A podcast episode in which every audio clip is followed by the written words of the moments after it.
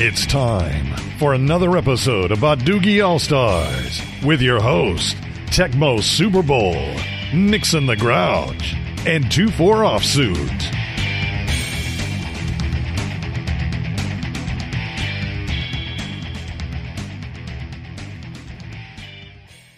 Welcome everybody to episode 32 of Badoogie All Stars. This is Tecmo Super Bowl.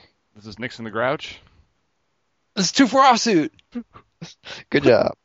That was Um, weird. We have Scott Bell of the UB Ultimate Bet documentary coming up later as our guest. Um, for now, Jordan, what have you been up to? Well, um, my softball league has ended for the summer, unfortunately. Yay, baseball sucks. Softball. And Yeah, this isn't even really baseball. They throw underhand. yeah. Embarrassingly, we started off the season 5 and 0 and have lost every game since and missed the playoffs. So I don't know what Is happened. that Is that because because you cut your girlfriend loose? Yeah, is that because you you guys lost your girlfriend? Uh, yeah, she hasn't played this season after her uh, debilitating knee injury. Did she get injured five games into the season? That's what I was thinking. No, that was that was last season that she played. Yeah. I assumed she was your MVP, so Yeah, She'll- I figured. She, I figured she was a really s solid, sturdy member of your team. She'll always be my MVP, but she doesn't play on the softball team anymore. that's cool. So uh, Other than that, um, I've been playing a lot of poker actually, which is is good. Um, been playing on Merge, and games are good. Games are really good. So, uh, merged. Like, did anybody send you money or anything? did they? Did anyone gift you money and then try and collect on it?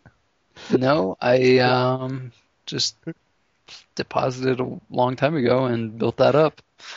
And then I recently, um, this guy actually transferred me money, and I don't think that I have to pay it back to him or anything like that. But um, it was basically like a birthday present almost. Oh, nice. Uh, sounds like sort of a, probably maybe a budding scandal. We haven't had one of those in the poker world in a while. Yeah. Yeah. Finally, final a scandal on Merge. They haven't had any.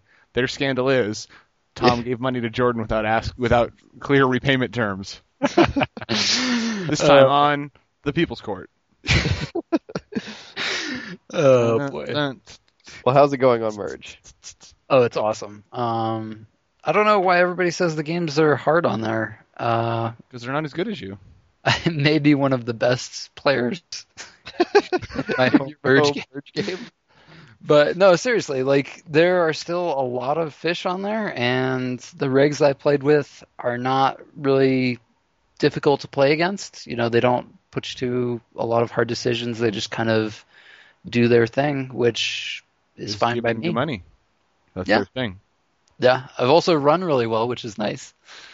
Um, but I've just been trying to get in a lot more hands and just get back into playing a lot more poker because I like it and it's profitable. So I kind of slacked off a lot after Black Friday, just kind of being unsure about where, you know, what what was going to happen next. Like it would suck to put in a lot of time and build up a bankroll again, basically from like a small deposit only to have it like snatched away again or to find out that um I don't know that, that I couldn't cash out in a timely manner.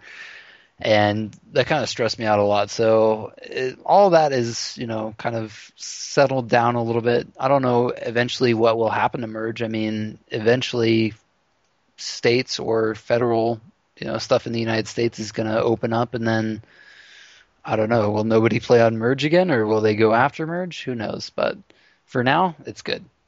Yep. Is that why you were crying before? Because you were so worried? Is that what that was about? Oh no, that was um, because Tom insulted me. With all the money I was throwing at you. you big dummy. Uh, no. Jordan feels he's worth more than that money you sent him. He was insulted by the price you you tried to set. if you want to deposit and then send me more, that'd be excellent. Anyways, Tom, aside from uh, gifting me money, what have you been up to? Well, aside from sending someone money and just naturally expecting that they would re- return that money, um, yeah. Besides creating contracts that don't exist, I've Sorry, I was just filling in the details for you. which Thanks. I appreciate it. The help. Um, no, I've just been basically watching the Olympics a lot. Uh, Did you? unfortunately, that What would you have gotten getting- if you had won the bet? What? Oh, sorry, I figured you lost a bet if you're watching the Olympics. Yeah, see, most people in the world uh, actually enjoy the Why do you- Olympics. Why do you hate the Olympics, Bryce? Because they suck. They would no, they don't suck. They're actually the best at what they do. The So- Olympians. The guys on um, like Storage Wars are the best at buying stuff from storage lockers. Doesn't mean I need to watch them do it. You don't I'm not necessarily sure that they are. You Who's better at it? You obviously watch Storage Wars. Who's the best at buying stuff in a pawn shop? The guy from Pawn Stars. but he doesn't buy Hitler memorabilia except on different shows. He bought Hitler memorabilia on a different show. He was showing it all off on uh, Dave Attell's show before he had the show, and now he's like, "Oh no, we don't touch that stuff. We just keep it over here in a glass case. don't touch it. highlight It's very it. valuable." I didn't know that. now you know. I But like Anyway, so speaking of that, is that's why I hate the Olympics. you hate the Olympics. I don't good dislike it. I just don't care, and I'm tired of people talking about it. Well, People no, are like, "Yes, I love watching people run in a straight line." No, you don't, or you would do it more often. Uh, not not necessarily. I think what so. do you you think these people are just going to go out to track meets? Yeah, I'm sure they don't have like a national championship every year. Oh, they do have a national championship every year. Never mind. Yeah, it's When? not that interesting. Every think- year. for me, the Where? interesting. Shut up, guys. For me, the interesting thing about the Olympics is the pressure involved. Like when you start, like I don't ca- necessarily care about f- the floor exercise gymnastics. Like I'm. I I'm never noticed gonna- you said necessarily. Yeah. I'm not going to watch it, you know, any other time ever unless it's the Olympics. Um, but it's just the immense amount of pressure on the people not screw up is is interesting. It's kind of like people who watch NASCAR to see a wreck. Do you know why they have so much pressure? Because people like you are like, "Fine, I'm going to watch them do it." If you would just leave them alone and let them compete, they'd be much happier.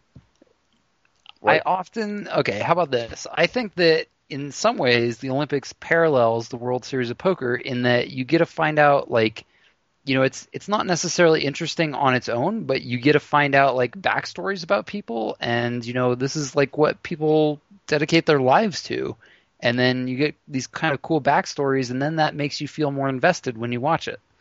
So they trick you into caring. So that's what I'm hearing. No, it's not This that they guy has been doing nothing but swimming for eight years. I'm not like, yes. I'm like, why? Just because you don't swim, oh my goodness. Just Just because you don't swim, like I you know, swim when I need to. to avoid drowning. Yes. that's like the Mitch joke. It's like, am I? Oh no, that's Demetri. Where he's like, uh, "Am I wearing pants? Swim for my life. Am I not wearing pants? Swim for fun." Except yeah. for So anyway, I've been watching that. Um, I find it entertaining, much like 98% of the other people in the world. Um, and not getting much sleep because of it, because it stays on until midnight every night here. I don't know if that's just an East Coast thing. Um, what time does it start there? like eight in the morning. I just feel like there's enough Olympics on that you could go to bed. Yeah, but they put all Do the go to good work? prime time, like Usain Bolt running the hundred or two hundred meters, um, Misty May and Kerri Walsh in their gold medal match. A lot of the good stuff comes on in prime time, and I have to avoid spoilers. Uh, but uh, today I, I watched the actual. I actually watched the women's soccer match live, uh, so that was nice. Spoiler alert: they won the gold medal. Spoiler alert: Usain Bolt lost. We have a soccer team? Spoiler alert: I just watched Usain Bolt win, so no, he didn't. Damn it! Spoiler, alert, you guys are boring. listeners. All right, I'm glad that this airs like not today because this is all going to be news by then. Why? Why are you glad that we're not topical? No, no. In other news, makes me you guys sad. can help me out with uh, an issue I have. Oh, Is this what about- is it, Tom? What is it? I was gonna guess, but there's so many things it could be. This is gonna get me and Bryce back on the same side again. Yes, you guys were so divided in the segment coming up. we're divided Well- over the Olympics. Yeah, that now too. Jordan's on my team. He's turning against you. All right, Um, what's your issue, Tom? Yep. So I there's a girl who's in my neighborhood, like a couple streets away, uh, who when I had a girlfriend, obviously like I noticed that she was attractive, but never ever did anything about it for obvious reasons. Um, Because you were afraid. yes. um, and now that I'm single, um, I she actually has two dogs, and she was out walking them, and I I was out walking my dog, and, And so your I dog bit her. yes.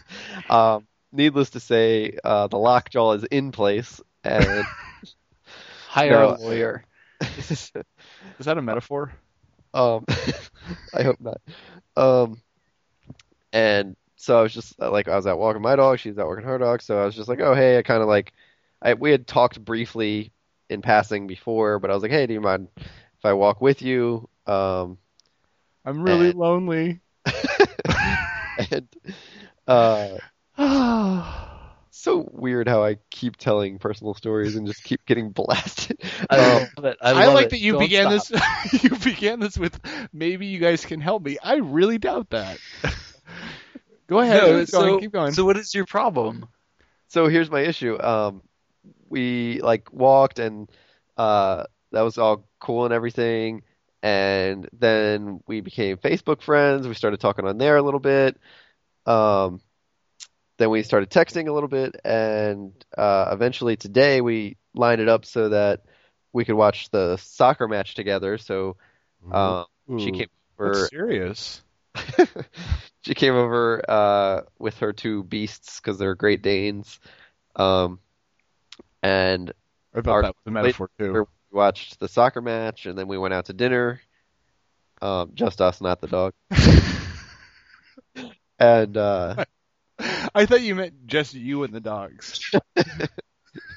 and uh, and then you know came back and she walked home. I I actually drove home because she's literally you know only like a street away or whatever. And I was like, "Do you want me to drop you off?" And I was like, "That seems weird," so I just didn't drop her off. I think that seems weird, actually. Yeah. So your problem is dropping her off or not? no, that's very insignificant. Is the Uh, question whether or not she will listen to the podcast? Uh, she will not listen to this podcast. Um, I call. I call.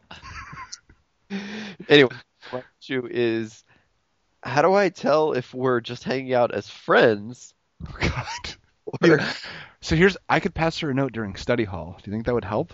yes, I do. Yes, no, or maybe. Check one or check, check check all that apply. So, so yeah, I don't.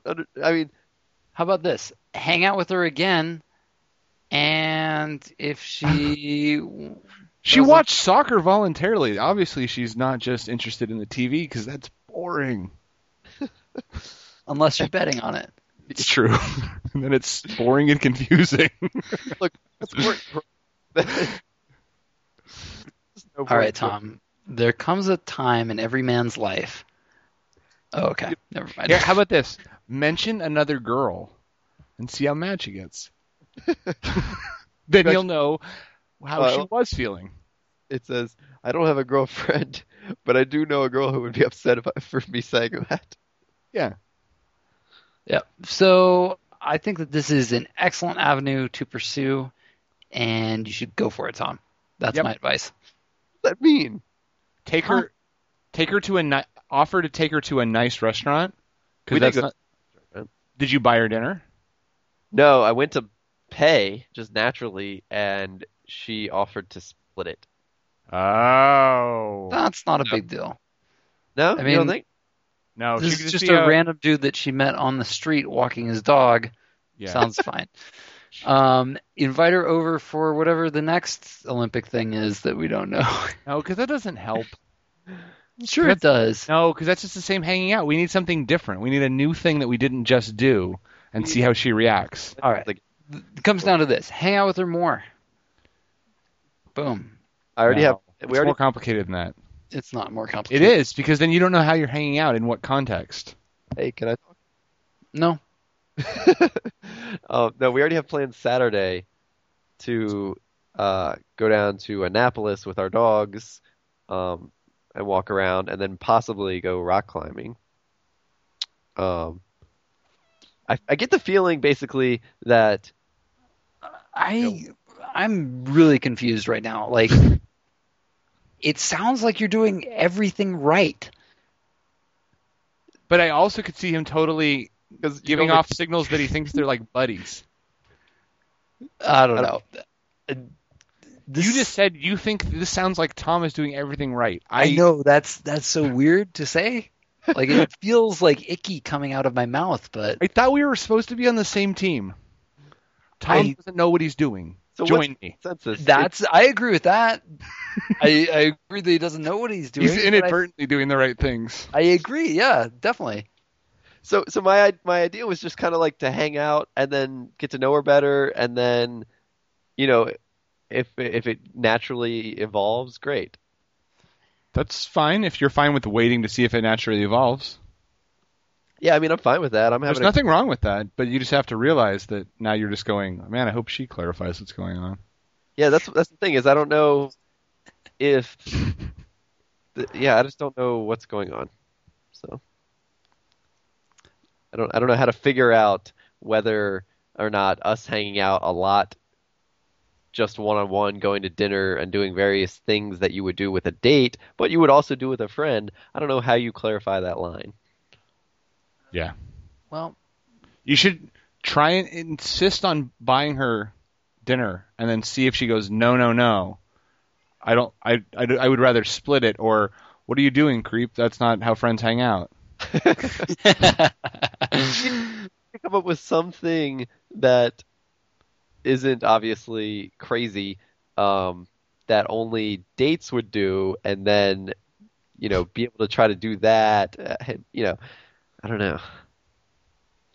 all right.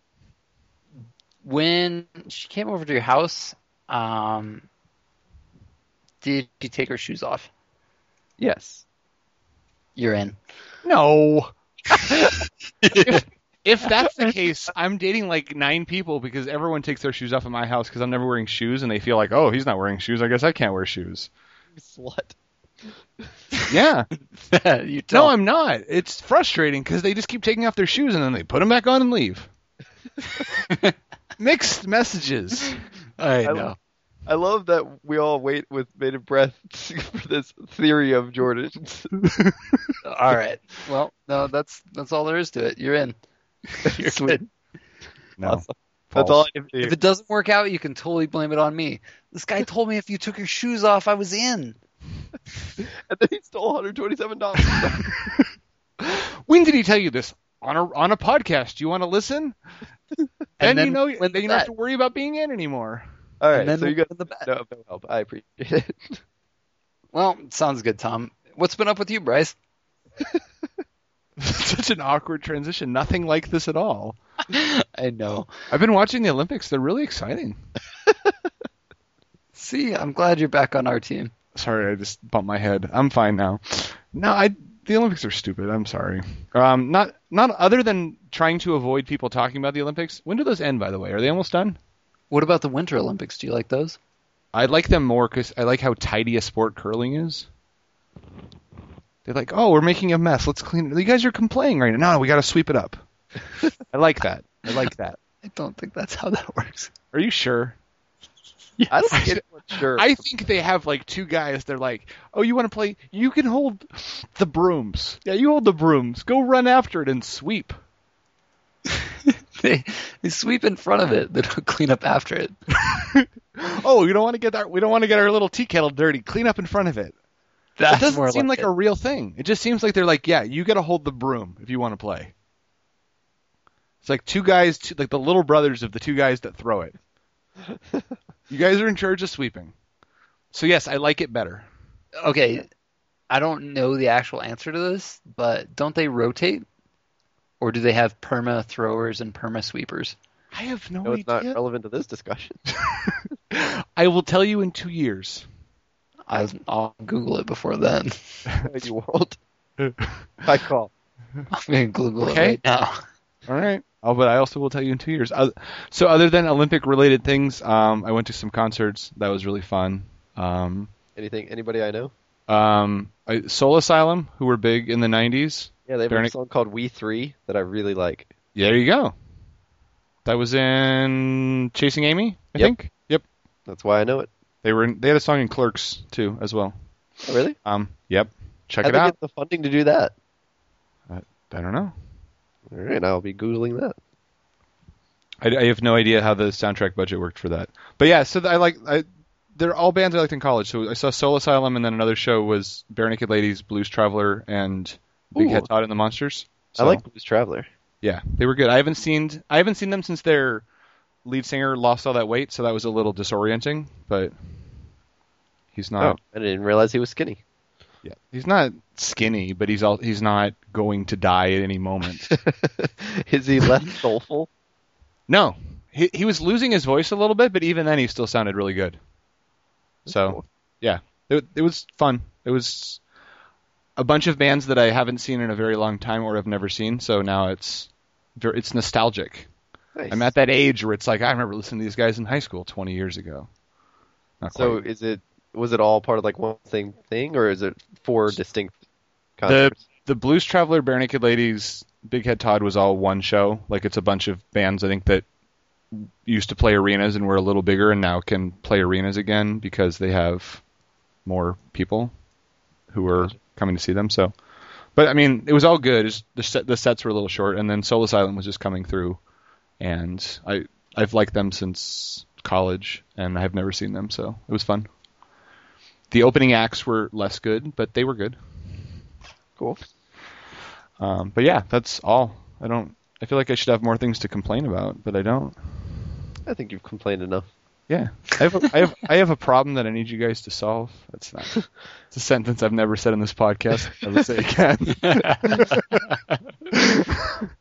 again. um, is there anything else anyone would like to talk about before we hug the rail with TJ?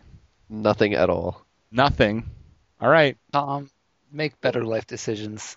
I'm trying, and you guys aren't helping. Yes, no, we are helping. We are. We're trying to help. You're not letting us because you're not listening. Do you have a motorcycle yet? No, Are Yep, you going to get one? Helping. I am leaning towards no now. There, see, that was us. that was us. We Credit. said that. I agree. like if if we hadn't told if we hadn't talked you out of this, who would have? Uh, besides everybody else, who would have? The dealer. Besides, Did the dealership talk you out of it? no, you go sir, down you're there and the dealership's like- in- No, you're way too nerdy. You can't have one. Get out of here, Nit. we don't allow your type here. Let's like the nothing. yeah, we'll be right back with Teddy Jalapeno.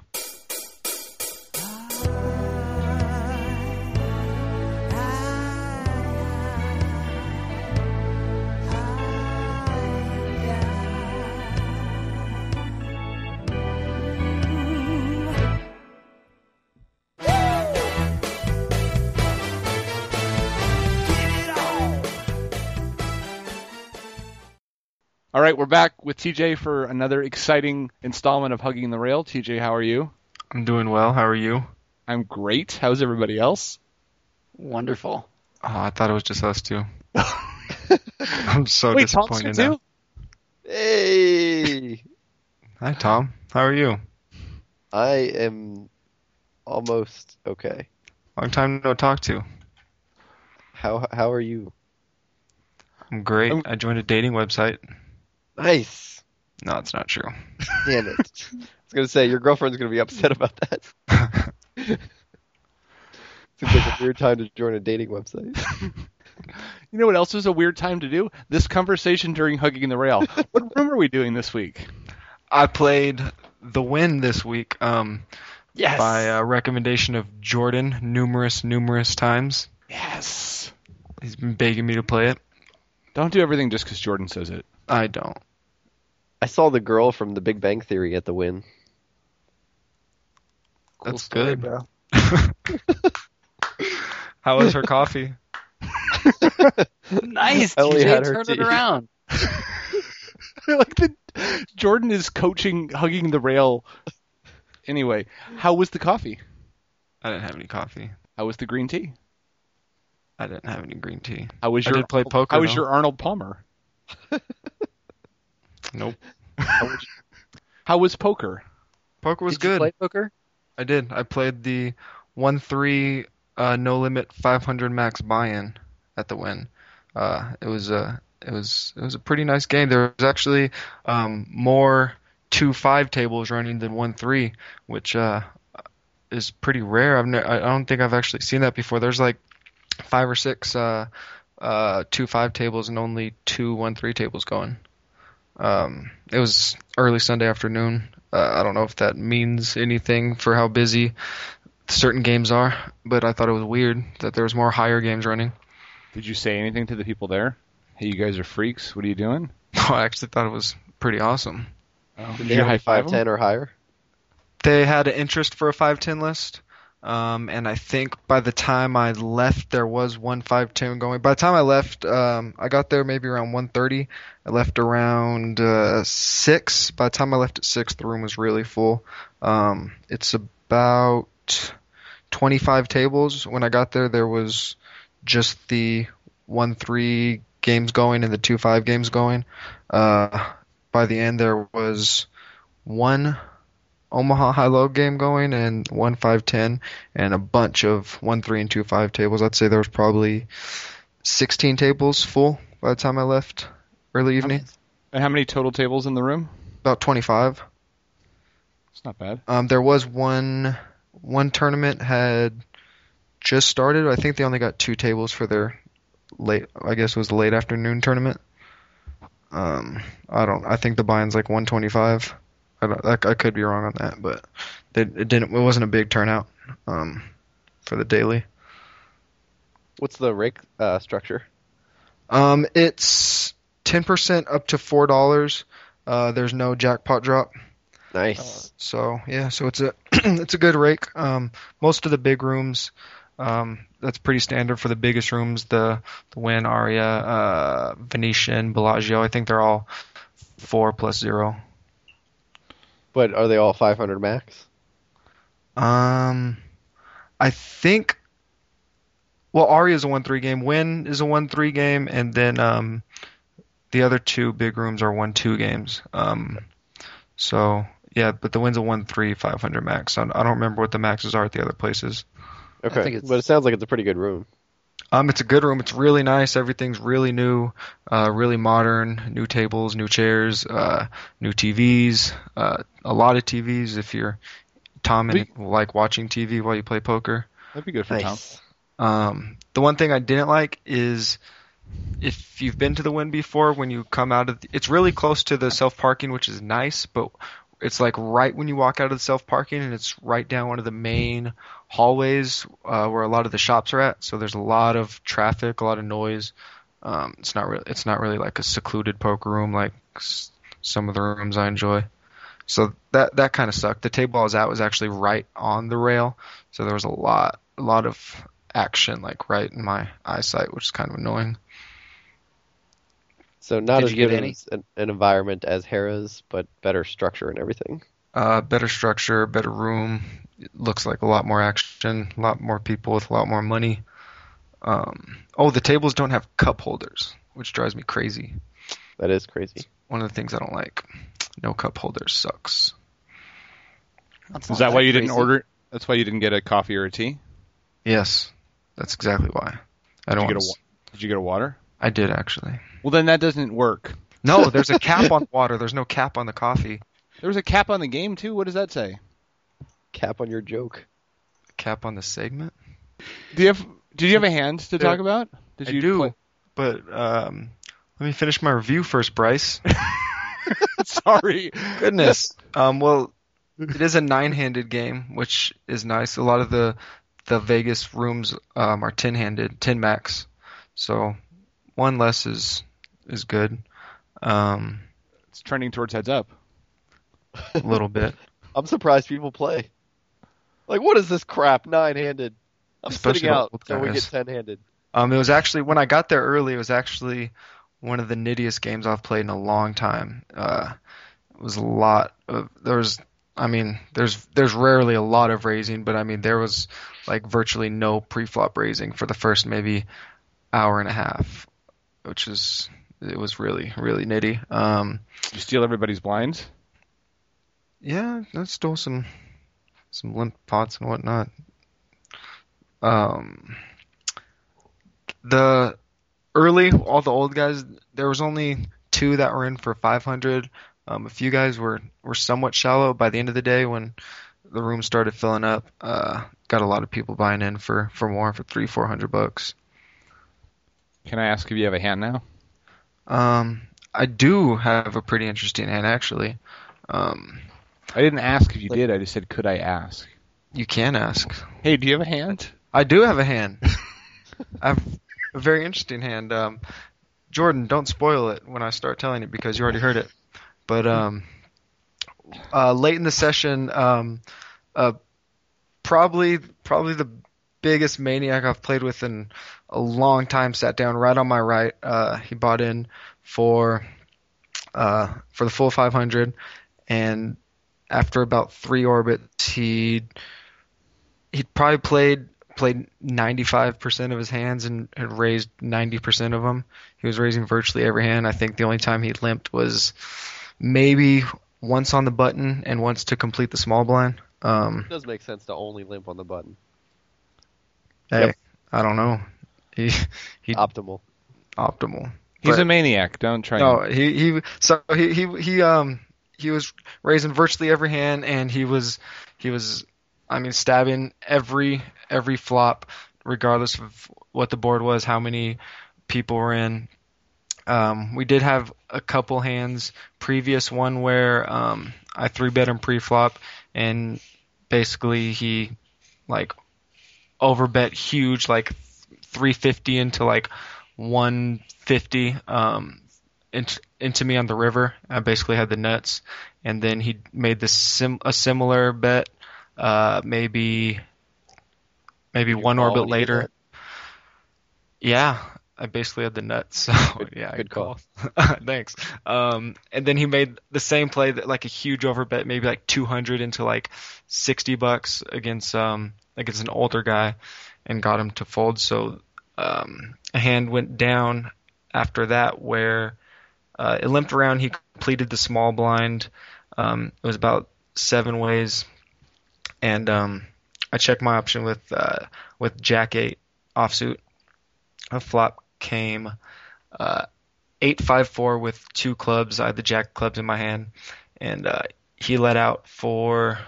There was there was uh, six players in the pot, I believe, so 18 I rake 15. He let out for about eight dollars, and um, I had top pair with the jack, and like I said, he'd been he'd bet every flop, literally every flop he'd seen. So um, I made it 25, um, knowing that he's stabbing with basically everything. Um, fold around to him, and he called. The turn was the nine of clubs. Um, it went check check, and the river was the four of diamonds pairing the board. Uh, so the final board was eight five four nine four uh, with three clubs, and he led into me for one hundred and forty five dollars into a, a roughly sixty dollar pot.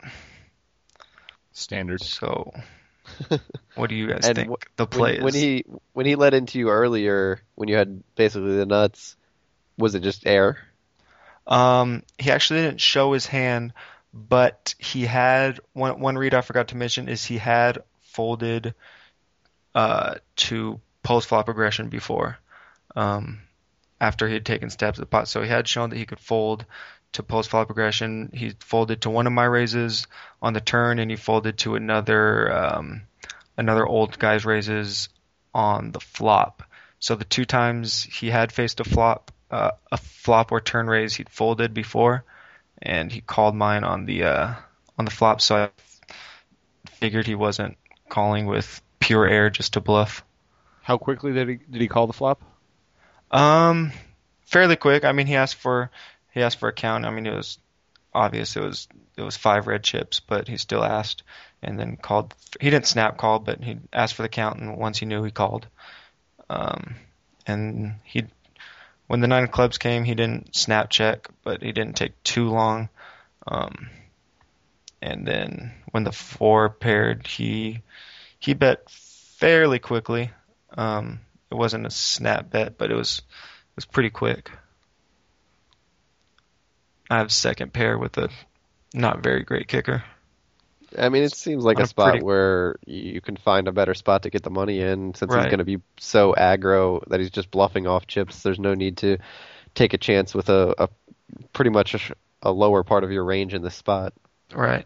Um, the things I was thinking is he's, yeah, I mean, like I said, he basically handed me about 400 $450 in one hand, and then, uh, I mean, he seemed, it seemed pretty evident that he was going to give away pretty big chunks of money, um, pretty quick. So, You want one to get of the it, things get that it was while you going through- can. get it while you can, yeah. yeah. That's one of the things that went through my head. I can appreciate that, but I mean, and it's one of those things where I don't think a call is bad. Um, his his range includes so much air and and craziness that, yeah, he's going to have a good hand or a better hand than you some of the time, but probably not enough of the time to make a call bad. Um, but it's just one of those situations where I probably make the bad play of of just saying, I'll I'll wait for a slightly better spot. Yeah. Uh, earlier, yes, Jordan. Do you think that his overbet was a polarizing bet, or do you think that he could do that with something like a 9x hand?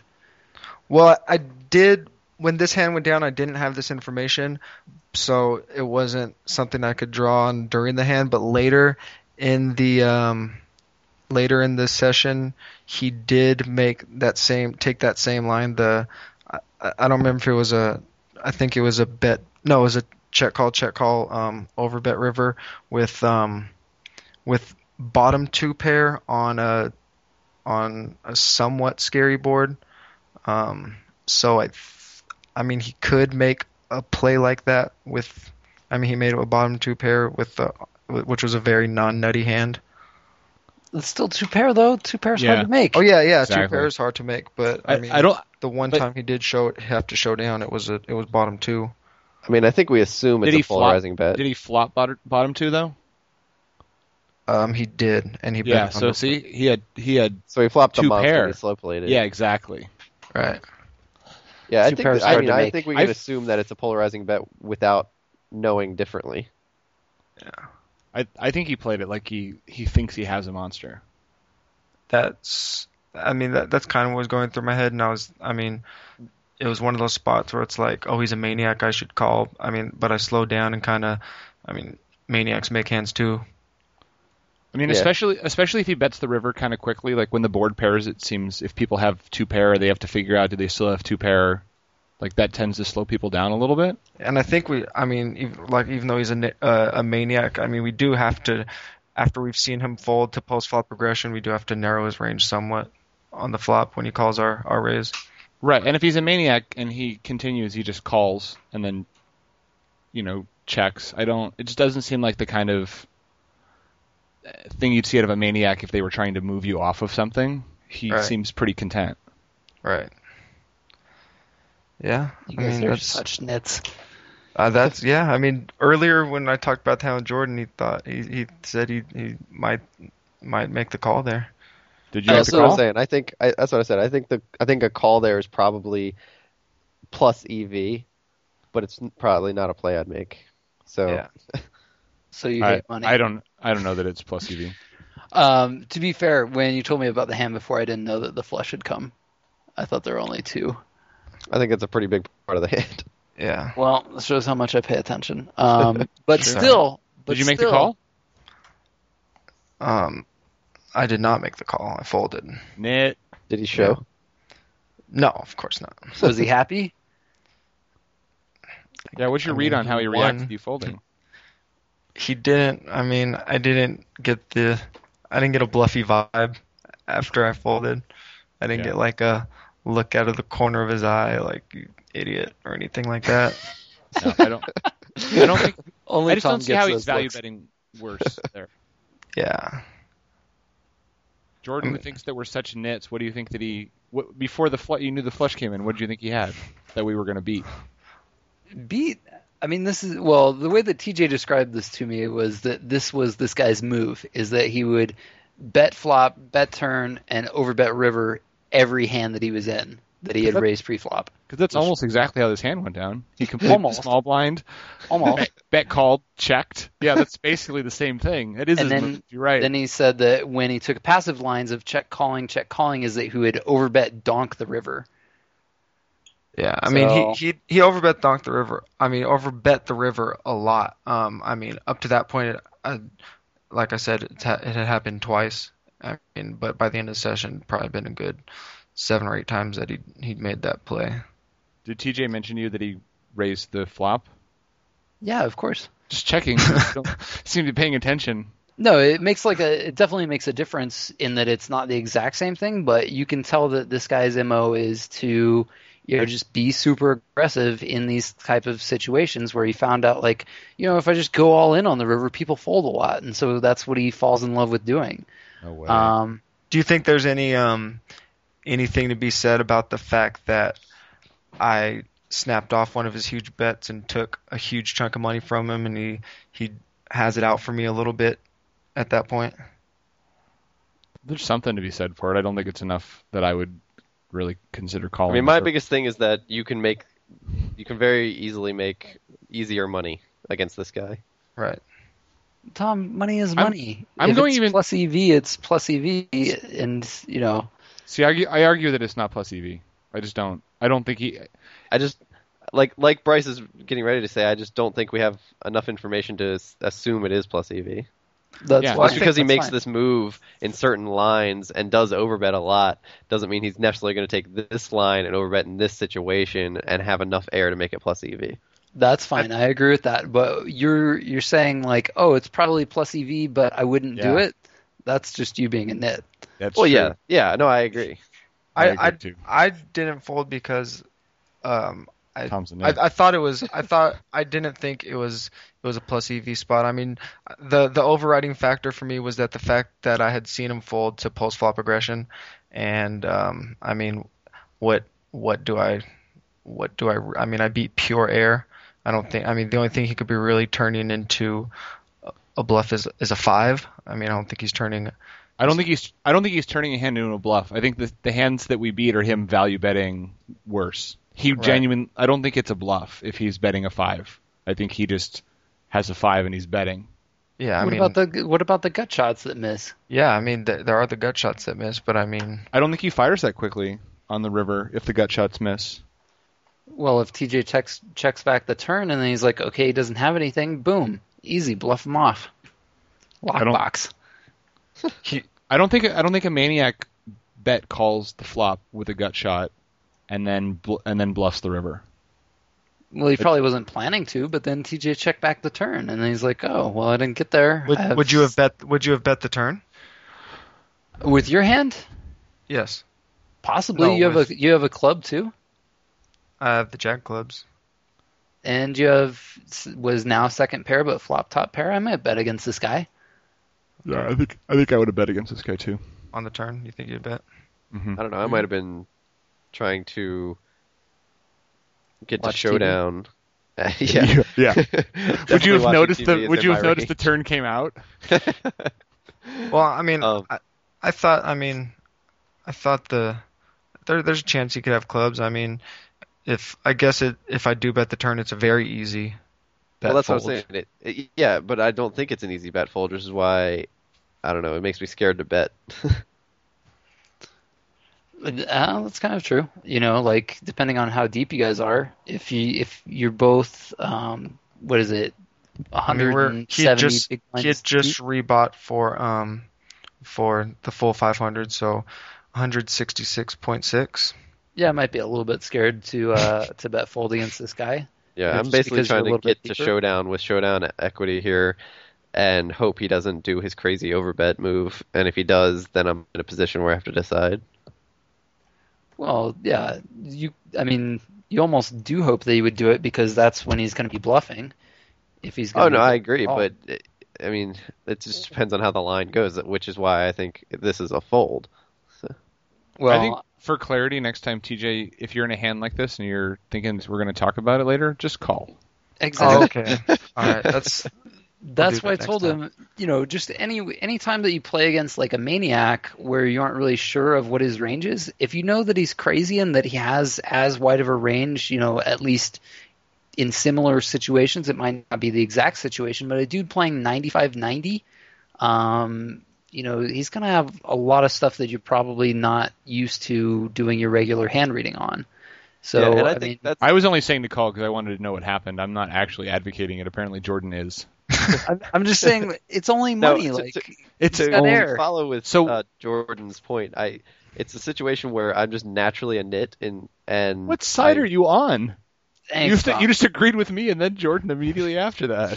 he's watching basketball. He's very at- confused. At least he admitted that he's a nit. No, no, but I'm I am That's a the nit, first and, step. and um so then I I and I also suffer from the monsters under the bed syndrome and have been working on that. Um, Do you fold but- flop straights in tournaments? No, he sleeps the lights on. I do fold flop straights correctly in tournaments, second Mm. nut straights. I'm Um, pretty sure it wasn't. Is that in fold. triple draw? No. it's gonna last longer with TJ. Um, Wow, you Yeah. are a nit. no, anyway, but it, it's a situation where I think I have to go against my natural tendencies and look to make certain plays like calling here more often. Not saying in this specific instance, but like I said at the beginning, I think it's a, a spot where he's going to have a lot more ra- air in his range than I should initially expect, just because of his natural maniacal nature. Yep. Yep. It's only money, TJ. It So Jordan will reimburse you if you're wrong. Okay. And then call. you reimburse me if I'm if I'm right. No, you get the money if he's right. Exactly. Yeah, You get You- it's a staking deal. You get half the profit. yeah. That sounds and fair. you take half the losses if I'm wrong. No, no, no, no. No, If no, you're- you em- re- you reimburse the whole thing. Yeah, if you're wrong, you he would have folded, so you owe him the money to make him whole. If you're right, you're getting a cut of money that you wouldn't have had otherwise. So that's a pretty sweet deal. Where'd you get the staking deal out of rounders? No, that's totally a standard staking deal. That's the wrong Teddy. He's not Teddy Jalapeno.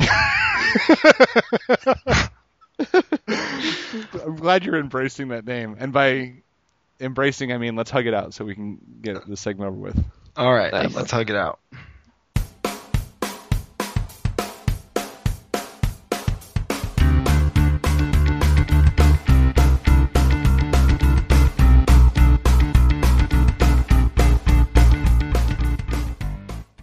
Hey guys, and we're back with Scott Bell here. How you doing, Scott? Hi. Hey Scott, um, can you tell us a little bit about your background and how you just got started with the project itself? The thing with me in this case is I every time I kind of think about this, and I'm obviously with the release of this neat, this new teaser trailer and the the Kickstarter page, I'm thinking about it more and more. You know, I'm kind of unique in my positioning to be able to do this. Uh, I have a background in network engineering. I have a background in digital video. And I was playing online poker back in '96 when it was like IRC, and you had to type in P, you know, raise 20, and that was how you actually, you know, Wow. it was it was all text based and everything. And so, you know, I, I I had a lot of sort of background, and and I did play on Ultimate Bet though. I was a tourney player back then, and uh, I always sort of just didn't really like the room. I didn't. I just felt like there was just something wasn't right about it. And I I didn't think that this was what was wrong with it, but I, I just always felt there wasn't something right. I played on virtually all the rooms that were available through from Planet right on up, so I had sort of you know pretty decent comparison you know background and and then you know when the thing blew up um, I was really fascinated with the crowdsourcing effort that was required to really find the answers because a there was no fourth estate there was no real legitimate media that was going to cover it the the poker media was too conflicted the real media didn't understand the case uh, there was no, you know, judicial entity that was going to come in and do anything about it. That's like, you know, you're throwing dice on the corner, and the you know the guy who's holding the game decides to rip you off. You're not going to go grab the cop and say, "Hey, the guy owes me ten bucks." The cop's to just tell you to go away. So. the, the the forums, you know, really sleuthing all the stuff out was really fascinating. It was really and and it was very accurate in a lot of ways. So I thought it was really cool. And having been in, involved with the internet for a long time, I, I just it really kind of got to me. At the same time, um, and and this is really the only serious part about it for me is that I had a successful computer company at that point, building video production equipment, and uh, we had done just you know phenomenally for our first six years, and we hit a perfect storm of events, and it just uh, the company was crushed. Had to let all my employees go. Ended up about a half a million dollars in debt, and then I binked a tournament on a party uh, where I, you know, I thought maybe this thing with poker might be able to help me resurrect my business. So I actually made quite a bit of money playing tournaments. But I later realized I made a mistake that I ended up putting all that money back trying to save my company, which didn't work anyway. And ultimately, I ended up having really neither to show for it when it was all said and done. So by the So time you the, took the, the uh, opposite of the Guy Laliberté approach. exactly, exactly. Uh, so, so what had happened? Just I, I'll try and keep it short. But what had happened was I had a lot of time on my hands at that point. Really, just had a lot of sort of interest in this, so I just really dug into it, and um, you know, the rest is kind of history from there. So you started the the Kickstarter, but you had already, you know, kind of you had some all the base. When did it really turn into like an idea to do a documentary about it?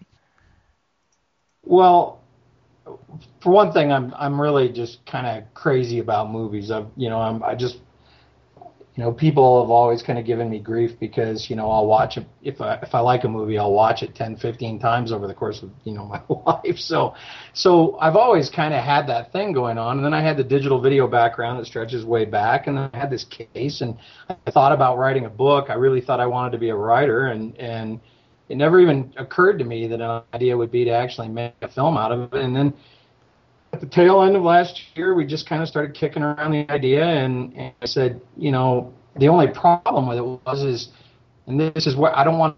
I guess I got to be real careful here because I want to come off the right way when I talk like about this stuff, especially to poker players. I just didn't think there was any way whatsoever uh, that we would ever get anybody to bankroll a film, no matter how cheap we could get it done. You know, typically to make a movie, you're gonna typically they're gonna tell you somewhere between two hundred thousand and two hundred million, with the floor being closer to you know that two hundred thousand, obviously. I thought I could actually make the movie for under fifty thousand dollars, but I still said to myself, who in their right mind in the poker community is going to give us fifty thousand dollars to make a movie? So you'd be surprised at how many bad investments there are in the poker community. Well, I'm not surprised now. Actually, I think actually you. that's one of the things that's kind of come to me since I started doing this is I have learned about a lot of that stuff. I've been but, staked in the World Series the past two years. That's all you need to know.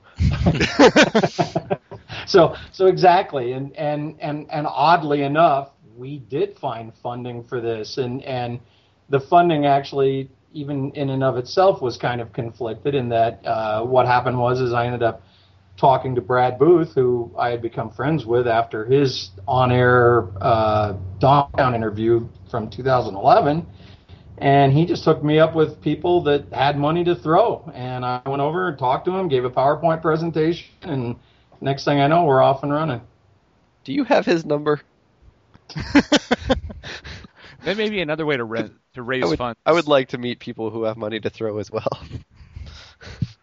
well, that's kind of the, that's kind of the thing you learn eh, when you start meeting some of the higher stakes players is that there are a lot of these people floating around who are willing to invest in things, but it's you know if you don't know them or if you don't have that soft handshake. We were fortunate. I, I none of the guys that are invested in the project or put money in down in the beginning, I think, were cheating on ultimate bet. So I mean, they really, you know, they really just sort of bought into the idea.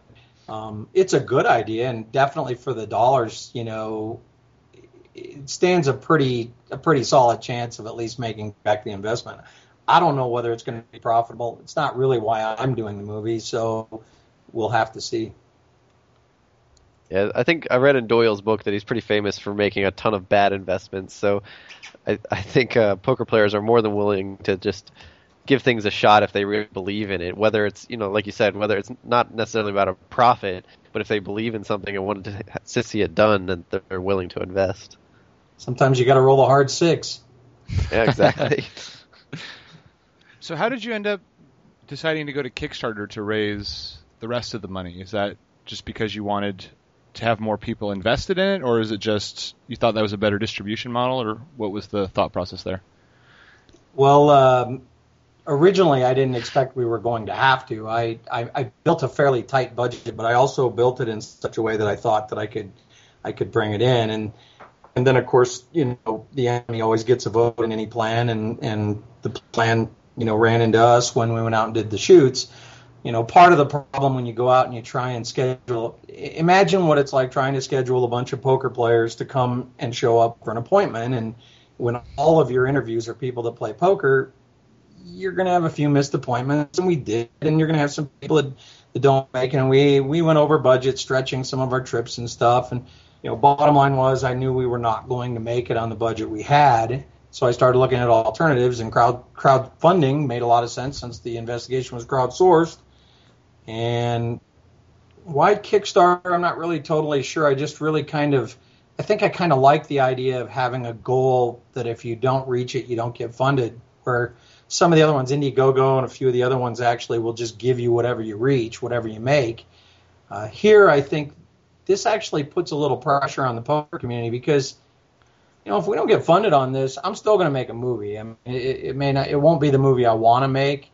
I'll still finish it, but if we don't get funded, that's really going to be a big statement. I think. I, I think it is, and and maybe I'm wrong about that. Maybe I'm putting too much pressure on ourselves for it. But but if I can't convince a bunch of poker players the importance of this kind of a story to the community, then that's probably my fault, and and it's also probably a pretty big statement.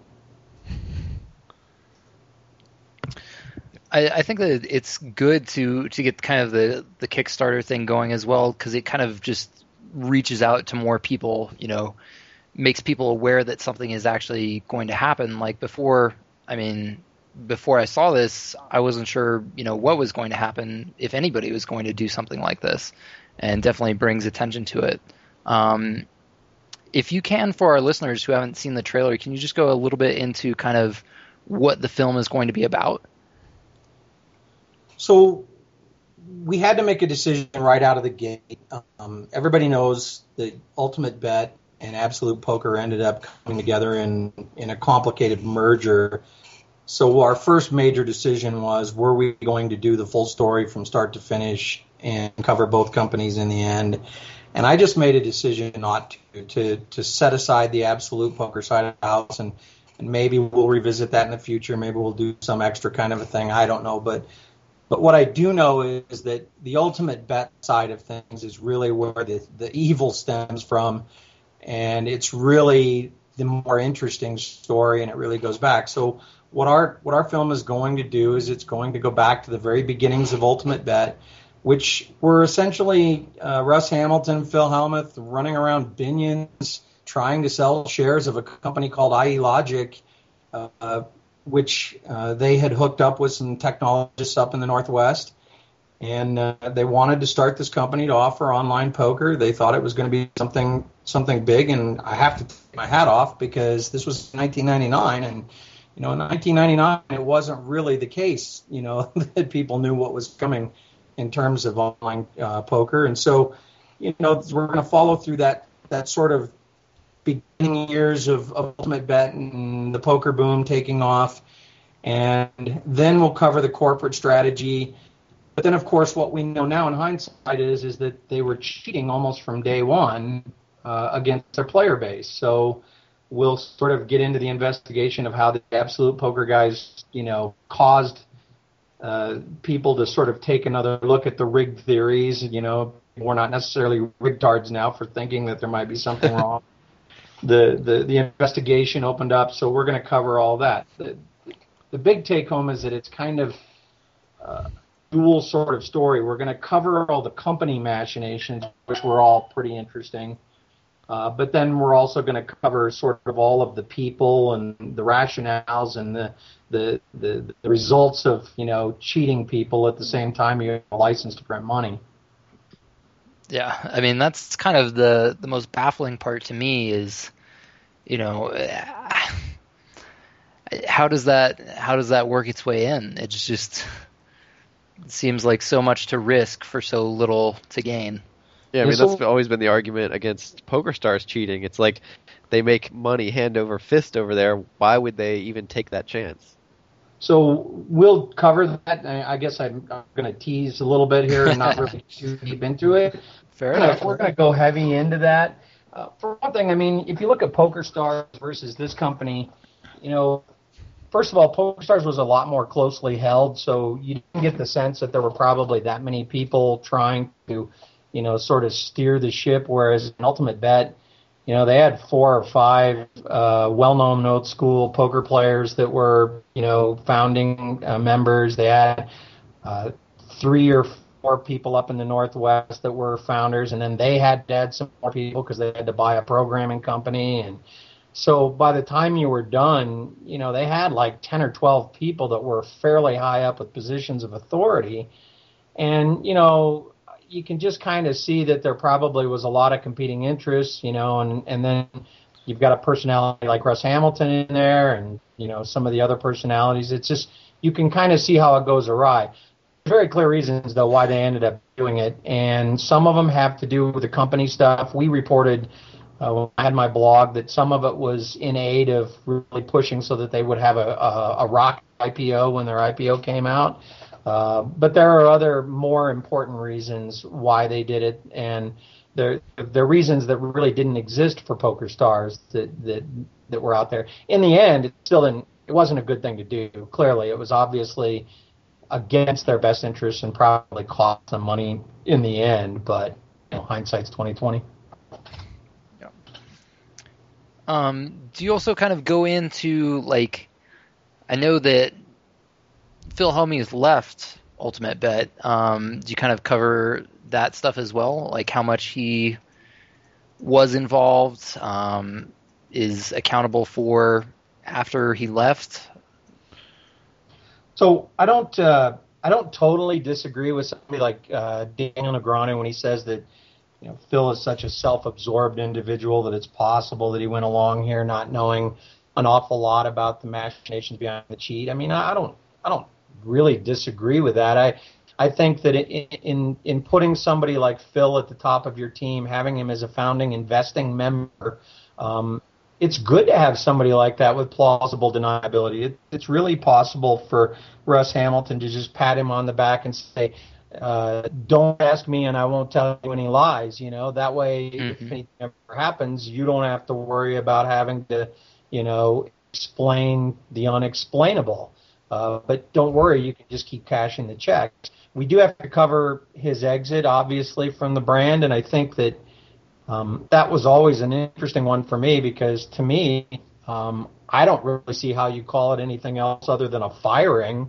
But um, obviously, people in the business world, you know, him especially would would I think they called it a a mutual decision that was in the best interest of both of them. Uh, what had happened was is the absolute uh, side of the house and the ultimate bet side of the house had engaged in a about a year and a half long feud between 2010 and 2011, and the AP guys finally apparently won that feud, but it was sort of a, I guess you call it an inherit the win kind of situation because they walked away with you know both brands and the company pretty much cratered right after that, you know, and then of course Black Friday. But uh, the that part we will definitely cover, and also Annie left the brand the same day, so or the same week, so we'll Yep. cover her there too. But I'm sure that was just a coincidence. Yeah, yeah. Well, that's what they want. Actually, Phil said that. He said that in an article. He said it was she had he had been planning it for three months, and then she just made the decision. I guess was what he said, something like that. Yeah. Wow. Um, what do you? What about uh, after Black Friday?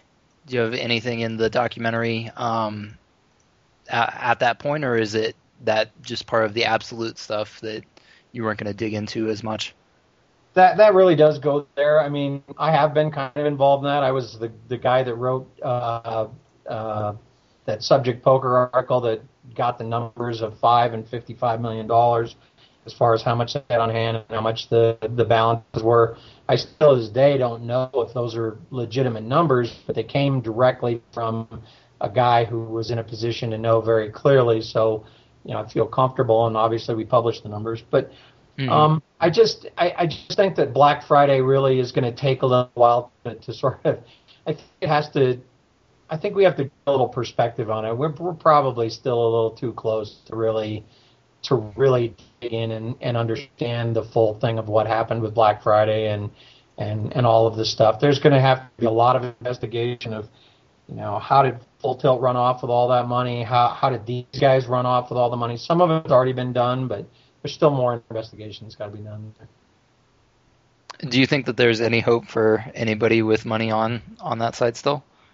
you know, I actually just changed my opinion about that recently. I've I've been the most skeptical person from almost the beginning. I when they started the thread on on two plus two, I was uh, I was kind of like the gadfly because you know people were in there one timing and I was in there. You know, you're going to take it from behind, and you know they all hated me because of it. And and you know, recently the stuff that's been happening with you know the DOJ, it really doesn't seem to me to be in this a lot of people like you know if you read like Reason magazine, the libertarian guys, you know they they really believe that asset forfeiture has become this you know very nasty law enforcement tactic to, to buttress budgets that you know are getting cut left and right and you know you could have made the case that that was what this was a, a giant money grab but well it doesn't look like it you know not now i mean it, it does look like the doj's kind of done what they everything they could to make players whole in the other case so you know, if they sell off the assets here, who knows? There may be some money. Do you think it's likely that Ultimate Bet and Absolute have good records about who is owed what? I would just they don't seem to be as I don't know. I don't as much as Full Tilt went awry. It seemed like they weren't cooking the books in the same way. That I would be skeptical that Ultimate Bet lost things. Yeah, I think I think that's a pretty that's a pretty good point because if if the remission or restoration process or whatever they end up going through in the end once they get some some hard assets in hand ends up relying on their records you know they let the room run for some time after black friday and you mm-hmm. know they had casinos so that you know you could you could log in and read random stories of some guy you know, saying screw it, I'm not getting my money back and taking it in and dusting it off on the blackjack tables. You know, sort of saying to himself, it's all funny money anyway. It's play money anyway. So, you know, um, if, if players don't have good records of their own, I don't know. That could that could be a sticking point with with the AP side of the house. Absolutely. Definitely. Um, um, let's see here. I, I was going to ask you um, a little bit before, kind of just about like if you'll cover um, Prahlad at all, you know, in the movie, him going from being one of the ones that was cheated of probably almost the most money out of everyone to end up being a spokesperson for them. Yeah, I have. I've tried to reach out to Prahlad several times, and and without any success up to now. I hope that changes before we we can the movie. But uh, um, I think he's a really interesting, you know, dude. I I, I think that I don't share a lot of the same the same biases that I run into a lot on the forums. You know, like, mm-hmm. like I don't see him as evil, for instance.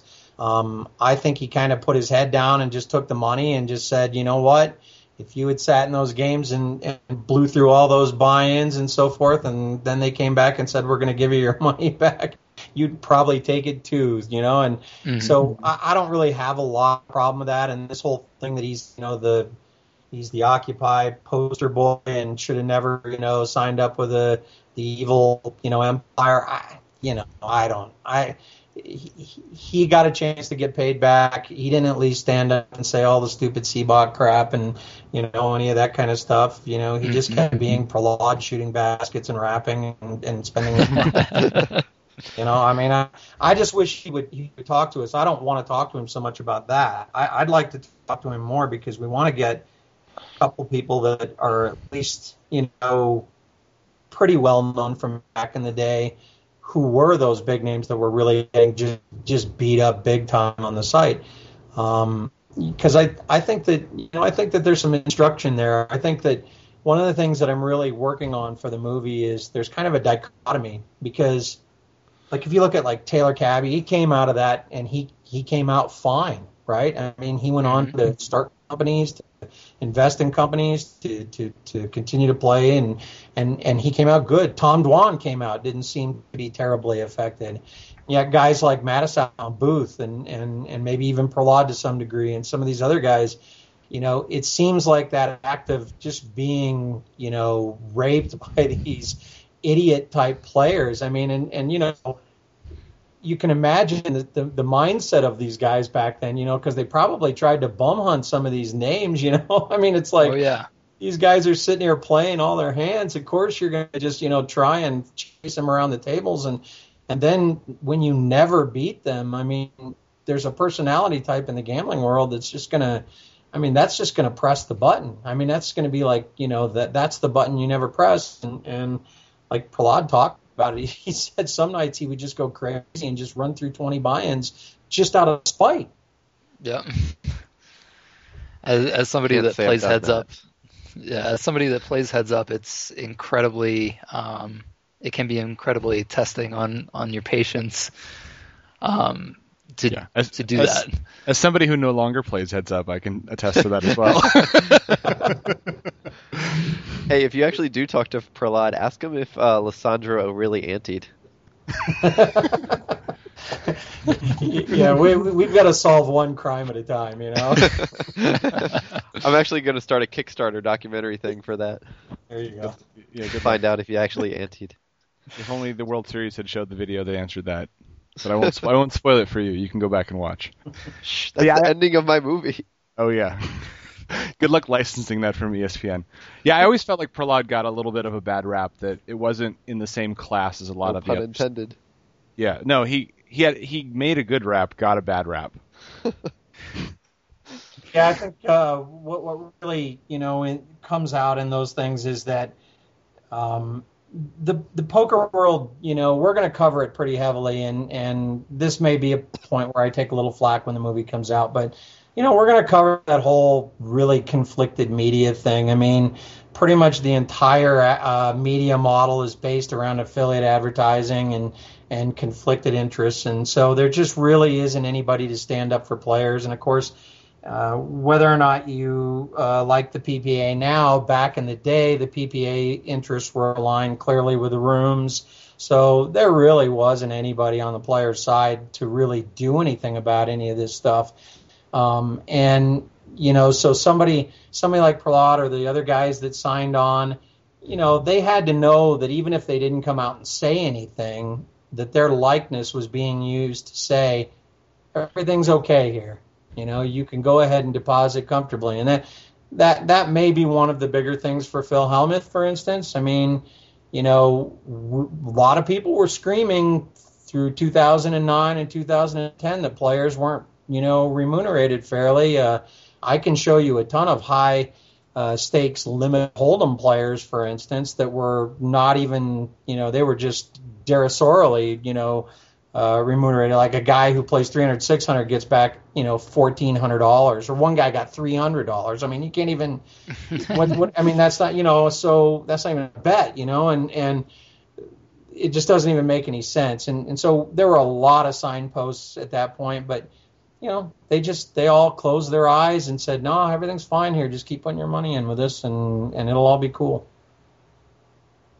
Yeah, I, as like right before um, Black Friday hit, when Ultimate Bet, you know, wasn't in the greatest light then, but it was still you know up and running at least. I played a tournament and I had a UB sponsored player at my table, and it's like, how do you how does that happen? Like, how do you feel going ahead and representing a company like that? What'd they say? Uh, well, I mean, he busted before I could even like talk to him, but it, it's it's weird to see as somebody who knows kind of the online poker community and the scene and stuff versus some some guy that's just buying into a tournament, you know, just because it's at his local casino and sees that UB logo as a sign of trust, almost like you said. I think one of the things we're going to cover too, and and and again, I believe our film's really going to be good for the game. I don't think it's it's going to be any kind of a hammer blow on the game or anything like that. I've played my whole life, so I have no reason to do that. But one of the things that, that I think a lot of people that grew up in the boom versus people that have been around a little bit longer uh, sort of knew, and then the people in the boom now sort of know is that you know the game is filled with edge seekers, and and that's on and off the felt, and and and so what happens is is that when you're around a a, a group of people where there is a high preponderance of that all the time, mm-hmm. you know, it may be easier to to justify some of those bad calls. You know, it may may be a little bit easier to tell yourself, you know, how bad is this when I just heard about you know what these guys did over here, you know, and because because people talk in the poker world and you know they they tell each other some of the stories that happen behind the scenes and some of the the stuff that takes place and some of it's you know kind of seemly unseemly so you know it's easy to see how these guys probably and of course the sums of money are you know to the real people in the real world you know thinking about repping a poker site and making a million dollars a year for somebody like phil i mean it's just they just look at it and say for what i mean you know and yep. they don't understand it yeah very interesting stuff. Um, is there anything else that you would kind of like to talk about, you know, just involving the documentary or any other teasers that you kind of want to give? Well, I think I think the the we covered we covered a couple of the major points. You know, the the biggest one I think that is going to be of interest to players is that the the payback process was not was clearly flawed, clearly didn't pay back players anywhere near what the the owners said and we'll line up all the things to really show how that works. And of course, you know, when the thing was still ongoing, what all of the site owners sort of hung their hat on was Paul Leggett. Well, you know, now, of course, after Black Friday, we know pretty much that Paul Leggett was a liar. I mean, he was clearly working for, you know, the Montana fellas, and and I mean, if he tells us he still doesn't know that, uh, he's kind of you know gone underground. But if he if he was to surface and tell us he didn't know that, I I'd really like to know who the heck was signing his paychecks because you know it's clear that they were in charge. So so the payback process was incomplete, and I think that's something that that that should be of interest because the dollar numbers really don't jibe for me, I thought it was interesting. I looked at my spreadsheets and I put about eleven thousand dollars into tournaments on UB, which was way lower than any other site that I played on. But I was it was the only site I wasn't profitable in tournaments, and I'm pretty sure in my mind I, the movie's going to cover it. that the multi-table tournaments would have been one of the easiest places for them to make a lot of money without being detected uh, limit hold'em, other you know oddball games. The, they had some pretty high stakes games going in, in some of the you know pot limit Omaha, uh, eight or better, or some of the you know the games that you know you don't really think that much about. But all they really refunded was no limit hold'em. Mm-hmm. The other thing that I think that is going to be interesting to a lot of people is that back to this poker media thing, you know, I like the guys over at Wicked Chops. I mean, I I I think they they do you know, a, pretty neat thing, and and I like them enough. But uh, I think they they kind of did a little bit of a disservice to the world when they got on board with Joe. Uh, to sell that series that they did on the case because that series, if you read through it, it essentially says, no, it really all boils down that there's like two people that might be guilty, and then everybody else is pretty much not guilty, and you know, it's kind of like a Jedi mind trick, you know. And then here, look, look at this girl with this giant, you know. I mean, it was like just begging everybody to move on from the scandal and just, you know, accept that Russ Hamilton did it all. So we're not going to let that stand. I mean, there's there's a lot of rules like like Freddie Deeb's a good example. You know, Freddie got brought in really quickly because of the evidence, and and the evidence is pretty harsh on on his role. Uh, but yet he pretty much Barry Greenstein pretty much single-handedly exonerated Freddie, and he was divorced from the case. And people don't think he really was was part of it now. But I think when people really see the facts all lined up and understand that somebody had to be picking up live cash in casinos for money that was lost to the super users online, uh, his role looks a little different. You know, when when you actually stretch it all out and look at all the facts together, put them in, in, in order. So that's a big one to show a lot of the names. Some of the names with like the programming team, the developers. Uh, guy like Daniel Cunningham is a name nobody really has heard of. Has just a a beautiful farm that he bought that's well over a million dollars. That uh, you know he was the programming guy, who, the the guy who set up the original software and did all that stuff. So we're going to go into all of that, and I think people are going to find it interesting because it's it's really a, an interesting business story at the same time that it's also this you know poker crime. Interesting. Yeah, I'm definitely looking forward to it, and I hope you get all the funding to make the movie you want to make. Yeah, I, I I'm confident actually. I we've we've got about 25, a little more than 25 percent of the Kickstarter goal. We're, we're about a week in, so I mean we're tracking okay there, I guess. I, I've never done one of these. We kept the number necessarily low. We the number we really need is a little higher than what we put on the Kickstarter page, but if you do your research in these kinds of projects, you know the typical project gets funded around 55 6500 dollars so we decided to do that you can get more so like if it's three days left and we're at 10000 you know that's that all goes to the project so um, I, I feel good that what the poker community is knocking all this down. We just Stinger eighty eight just gave us a, a a nice donation the other day. Uh, uh, Andy Seth uh, logged in. We've got a bunch of people that are just you know throwing ten and twenty five dollars at it. That's what we need, and and uh, and yeah. So so yeah, I, I, I feel good about it right now. I guess you can contact me in about three weeks and see where we're at. But, uh, but I, I wish I could donate all my UB money. Yeah. yeah. Um, how does somebody find it um, who hasn't heard about the project before?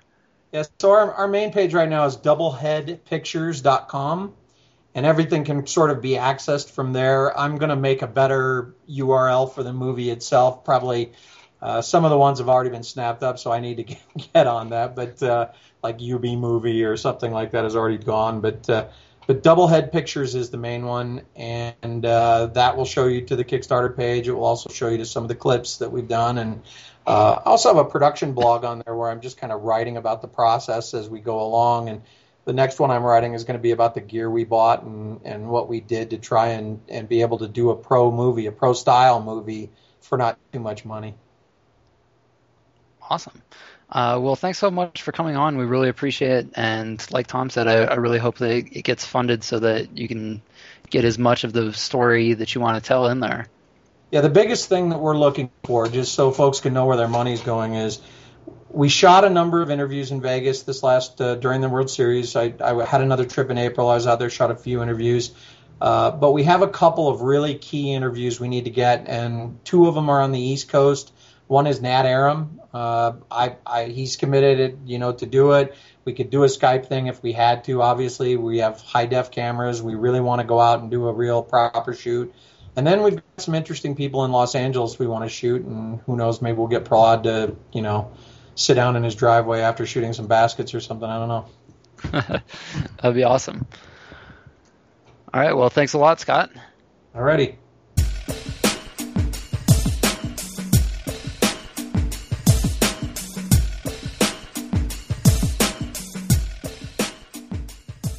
Hey, this is Mitch's Minute. Today I'm talking about the Olympics. What interests me about the Olympics is most of the sports nobody ever watches except for a few weeks every four years. This is because these sports are boring. Swimming, cut it. It's throwing primates into an unnatural environment and watching them struggle. Until people can swim faster than I can jog, it's not worth watching. Athletics cut down a few events, but everything else is great. Unlike swimming, somebody vaulting 6 meters in the air is impressive. Tennis, soccer, big sports like this all have international events much bigger than their section at the Olympics, so there's no point in adding them to the schedule. If I want to watch tennis in the UK, it'll be at Wimbledon. Rowing. Too many paddles. Single paddles, doubles, weird kayaking, and canoe paddles. Canoeing should only be reserved for family holidays and school camps. Get rid of everything except the sculling events, which is apparently the two oared boats. One thing I do want to see in rowing is corners. Racing around a track would be far more interesting than going in a straight line. Archery is my favorite Olympic sport. Tense the whole time, and a lot of matches come down to sudden death shootouts, which I think is unfair on the archers, but makes for really interesting ends to matches. This has been Mitch's Minute. All right, I'd like to thank Scott Bell for coming on, uh, talking about his Ultimate Bet documentary on Kickstarter. Um, also like to thank TJ again for reviewing the Wynn finally, and thanks to Mitch for doing your minute. Check us out at BadoogiAllStars.com. We'll put up a link to Scott's Kickstarter and his website in case you didn't get that during the interview. Follow us on Twitter, twitter.com, BadoogiAllStars, Facebook.com, BadoogiAllStars.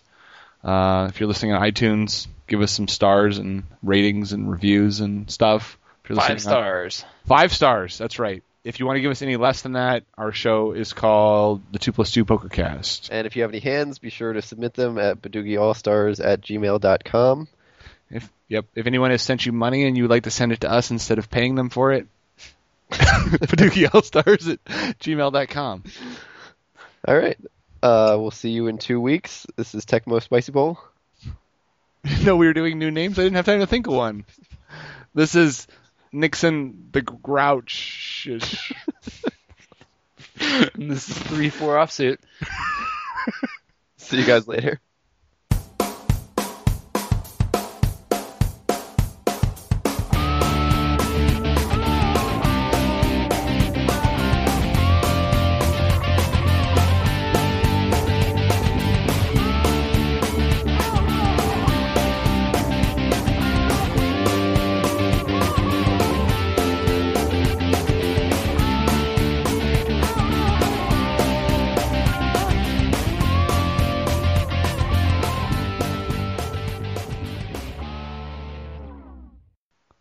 Banana balls.